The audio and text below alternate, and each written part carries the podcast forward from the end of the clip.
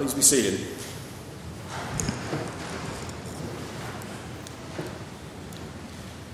If you'll pray with me, please. Dear Heavenly Father, we, um, we are glorified to be in your presence because we grasp onto the promise that where two or more are gathered, your presence is here. And we pray for that, the Spirit of your presence to open our hearts and minds to your words that we might know you better through the scripture that you've left us. We pray all these things in the mighty and powerful name of Jesus Christ. Amen. Uh, the reading this morning is Mark 9, uh, verses 33 through 37. I'm reading from the English Standard Version. Um, we have had some technical difficulties, but it looks like everything's up. And it's also on the front of your um, uh, bulletin this morning. So if I mess up, everybody's going to know. And they came to Capernaum. And him, when he was in the house, he asked them, What were you discussing on the way? But they kept silent, for on the way they had argued with one another about who was the greatest. And he sat down and called the twelve, and he said to them, If anyone would be first, he must be last of all and servant of all. And he took a child and put it in the, in the midst of them, and taking him in his arms, he said to them, Whoever receives one such child in my name receives me, and whoever receives me receives not me, but him who sent me.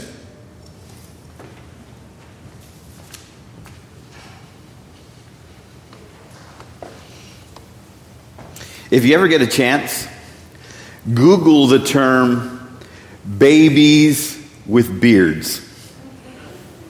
You will not be disappointed, I promise you. Uh, you will see gems like this one,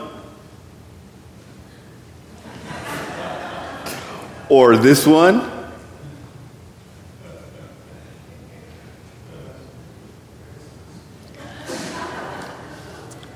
Or this one. And, and this last one is one of my very favorite. There are even great YouTube videos that I may or may not have spent 30 minutes of my time watching and rewatching. They are hysterical.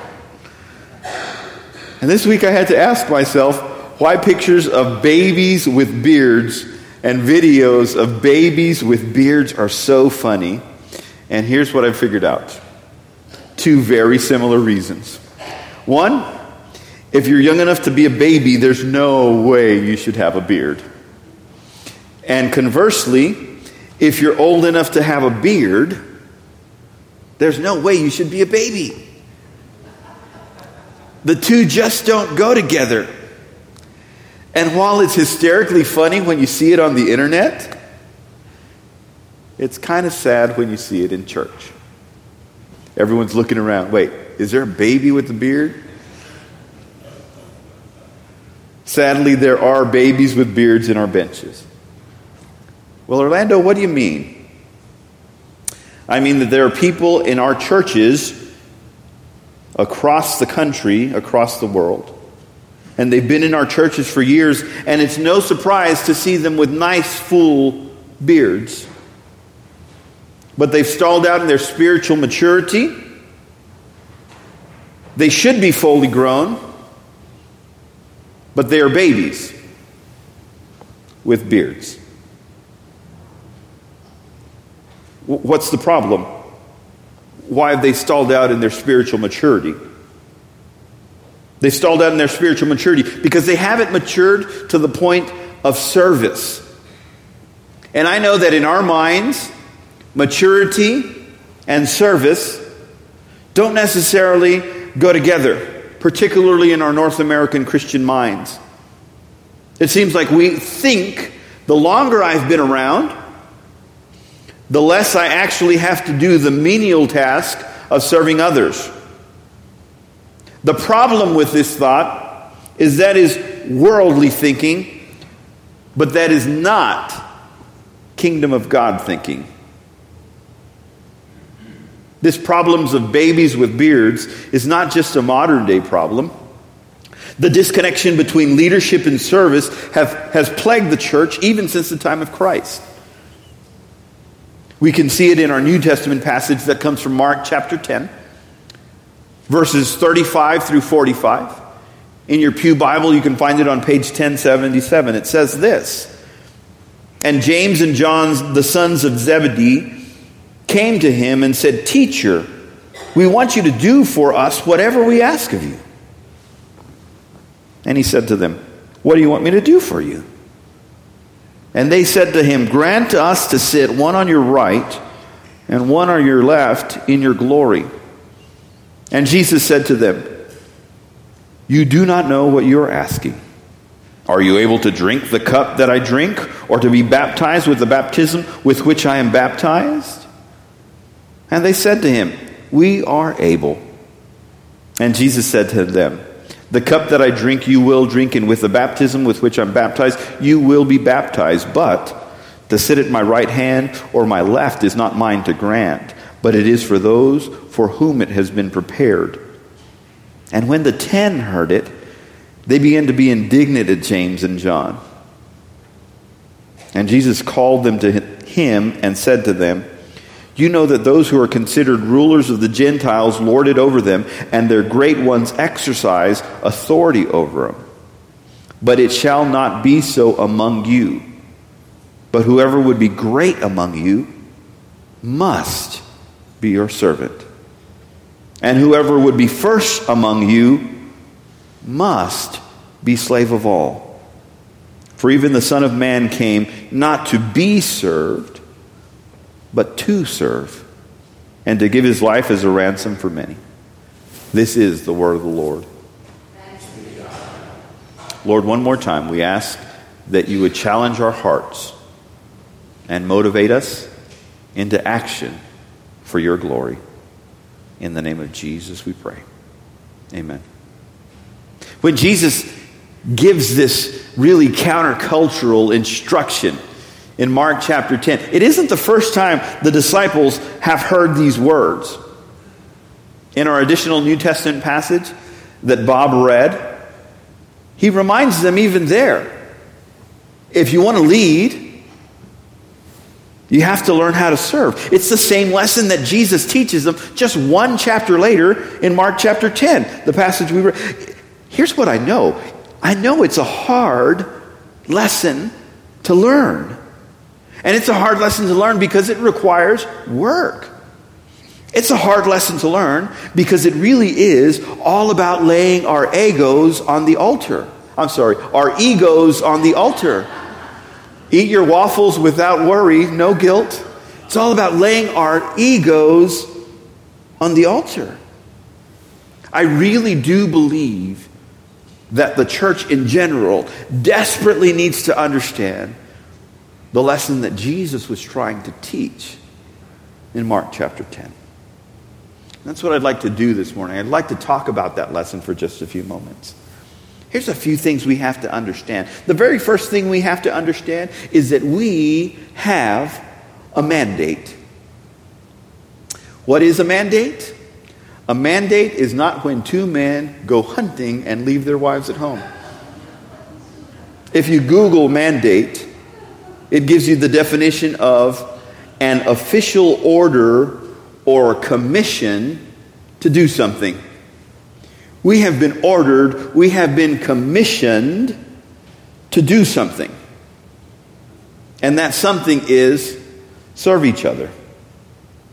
On both of these occasions, on, Mark, the, on the occasion of Mark chapter 9 and on the occasion of Mark chapter 10, Jesus makes very clear the expectations of his uh, uh, the expectations of leadership in his kingdom. He makes very clear that the expectation that leadership requires service. Leadership doesn't exempt you from serving others. Leadership puts you at the forefront of serving others. I know the world doesn't function this way. The world doesn't function where leaders are the first line of servants. That's not the way we think. In the world, the longer you've been somewhere, the less you have to serve. It's not the guy who's been at the office for 20 years who makes the coffee. It's the guy who showed up last week who makes the coffee. Leadership doesn't serve in our day to day practical life outside of the church. And that's the way the world works, but that is not the way the kingdom works. And sometimes that's why we have a hard time accepting this truth in the church. We have brought the expectations of the world into the church. We must understand that servanthood is not optional. It is not something that you get to do if you feel like it, if you want to. Servanthood is how the kingdom works. Learning to serve is an integral part of your spiritual maturity. Let's look at it in Mark chapter 10. Mark chapter 10, verse 43 and 44. If you'll leave those up there just for a few minutes, it says, But it shall not be so among you. Whoever would be great among you, look at this word right here. Look at this word right here. Must be your servant. It does not say whoever would be great among you. It might be a good idea if they're your servant. It doesn't say has the option of serving. It doesn't say I would prefer that they serve. He makes it very clear. If anyone wants to be great among you, they must be your servant. And in the very next verse, he just wants to make sure that they get this idea very crystal clear in their minds. In the very next verse, Mark chapter 10, verse 44 says, Whoever would be first among you, what? Must. Go ahead, back one slide. Whoever would be first among you must. There's that word again. Not an option, not a possibility a mandate, an order, a special commission. Whoever would be first among you must be, and here's a word that we cringe at slave of all. It's really interesting that word slave in the original Greek. You know what it means? It means slave. It's exactly what you think it means. It's someone who serves others because they have that responsibility to. Do not think that your leadership in the workplace or even in the church is a mark of your spiritual maturity.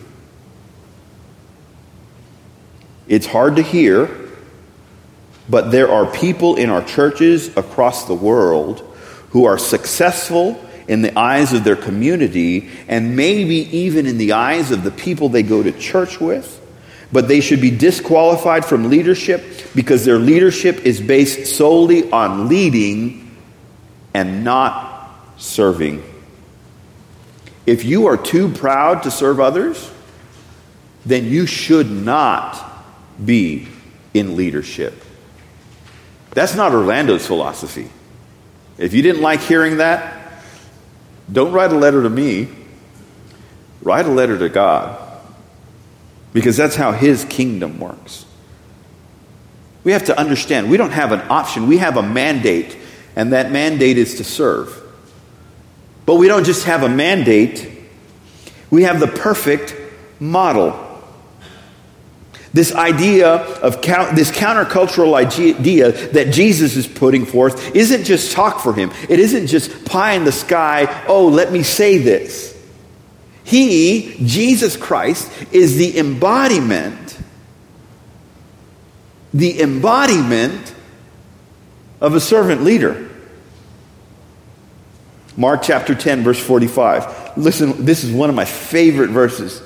Mark chapter 10, verse 45. For the Son of Man did not come to be served, but to serve and give his life as a ransom for many. He's living it out. He says, I'm living this every day. I'm here to serve those I'm called to. As a matter of fact, he makes the idea very crystal clear on his last night on earth. On his last night on earth, he takes the towel and the water basin to teach them one final lesson. John chapter 13, verses 3 through 5. John 13, 3 through 5 says this Jesus, knowing that the Father had given him all things into his hand, and that he had come from God and was going back to God, rose from supper. He laid aside his outer garment and taking the towel, tied it around his waist. He then poured water into a basin and began to wash the disciples' feet and to wipe them with the towel that was wrapped around him. Do you see what's happening here? Understand, we, we maybe don't get it I, I think feet are nasty as it is. Oh, right? Some, someone like, oh, okay, let me change it. I think baby feet are very cute.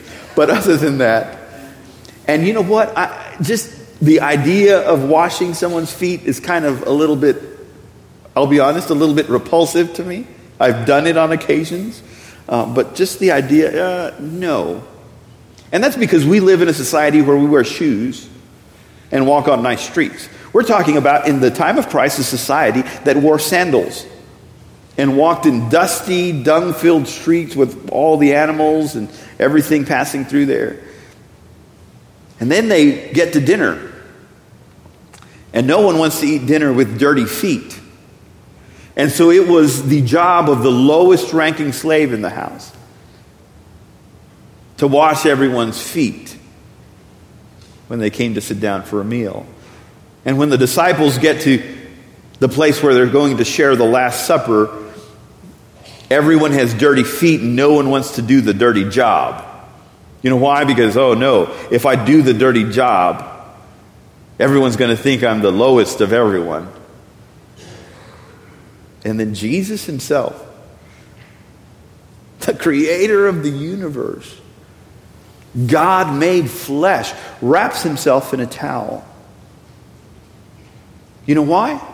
Because he understands, he knows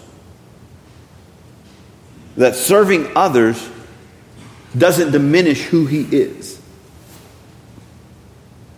He knows that.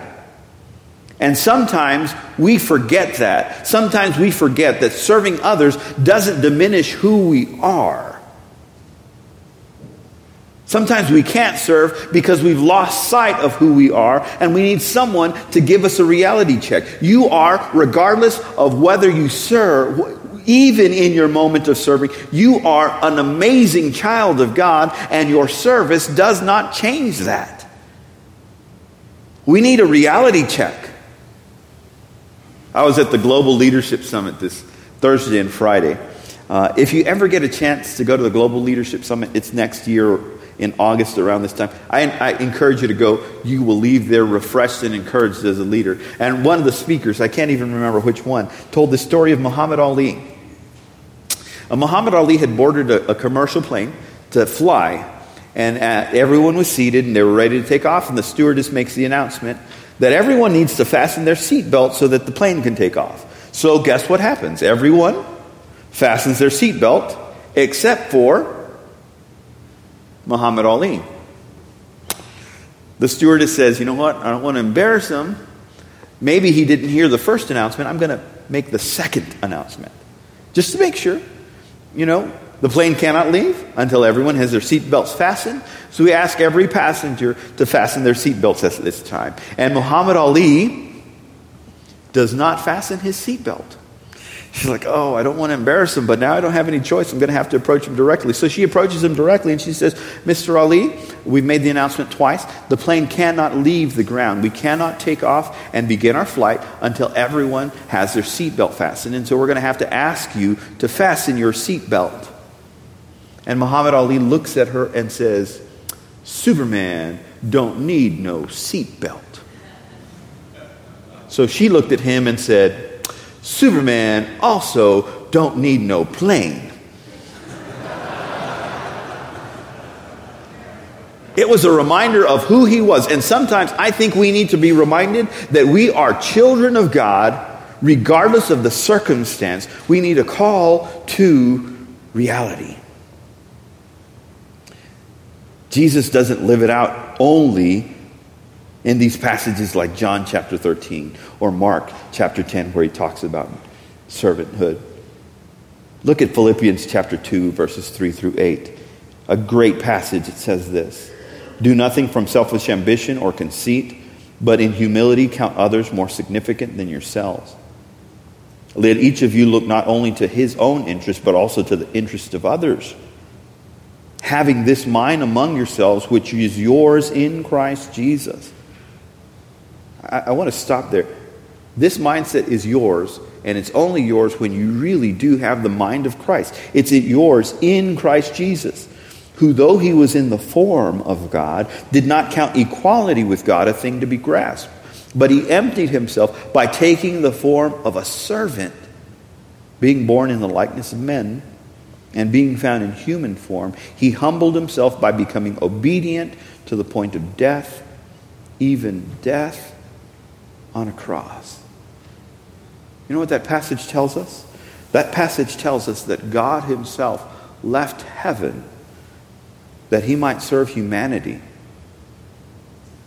And we can't get over our own position, our own earthly position, to serve each other. We have the perfect model of servanthood. And if the Son of God can serve, without diminishing his position as Son of God, then I think we can serve and not worry about our earthly positions being diminished or denigrated. We have a mandate, and that mandate is to serve. We have a model, and that model is Christ. And I was hoping for one last M word, but I couldn't come up with one. So we have a mandate, we have a model, and we have a choice. You get to choose today. Will you pick up one of these?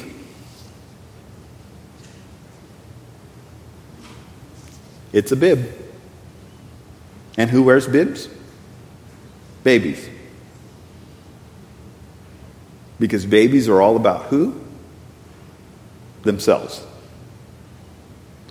When a baby's hungry at 3 o'clock in the morning, a baby does not say to himself, Hmm, I know that my mother has had quite a hard day today.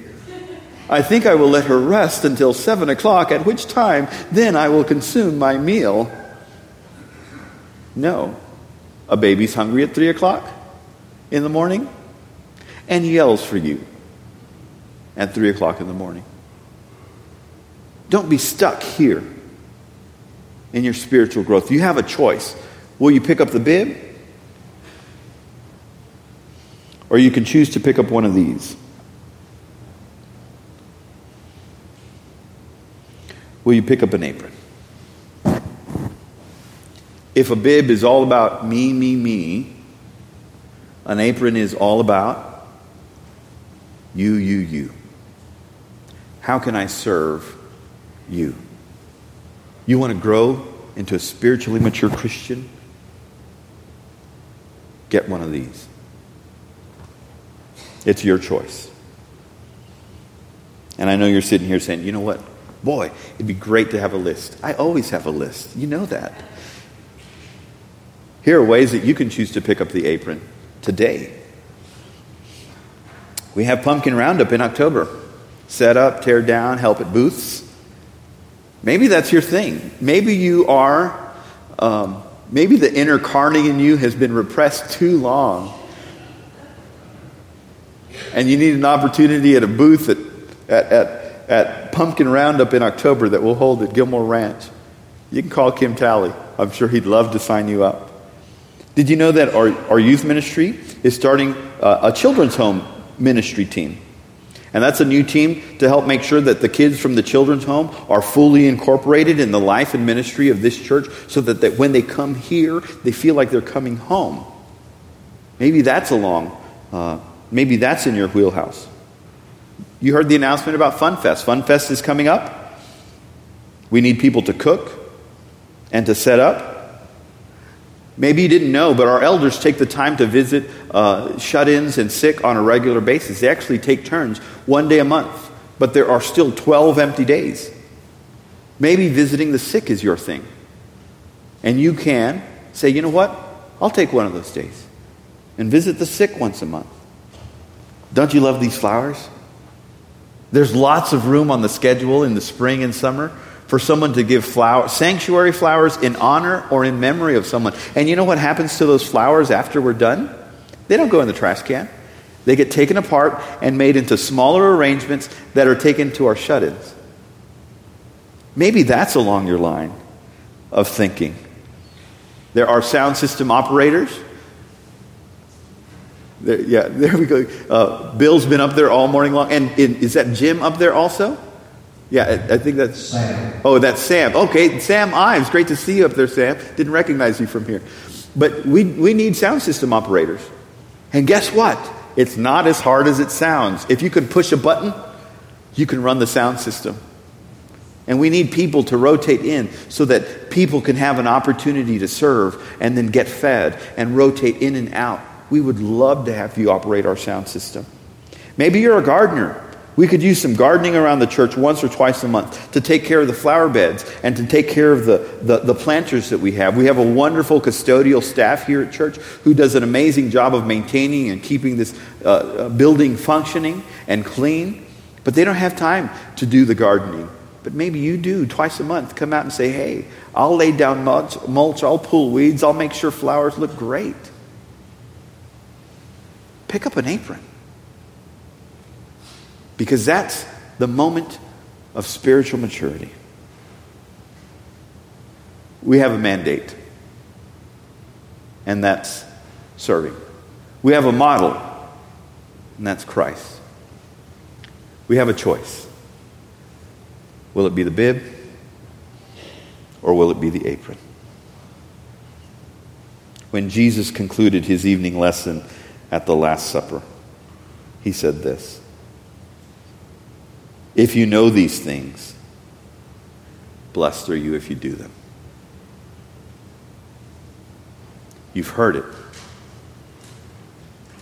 And now prepare. If you're prepared to do it, God's prepared to step out and bless you. Let's pray. Lord, we give you thanks and praise for your goodness and your faithfulness. And we ask that you would encourage us each to take on the apron and grow into spiritually mature leaders for your glory. In the name of Jesus, we pray.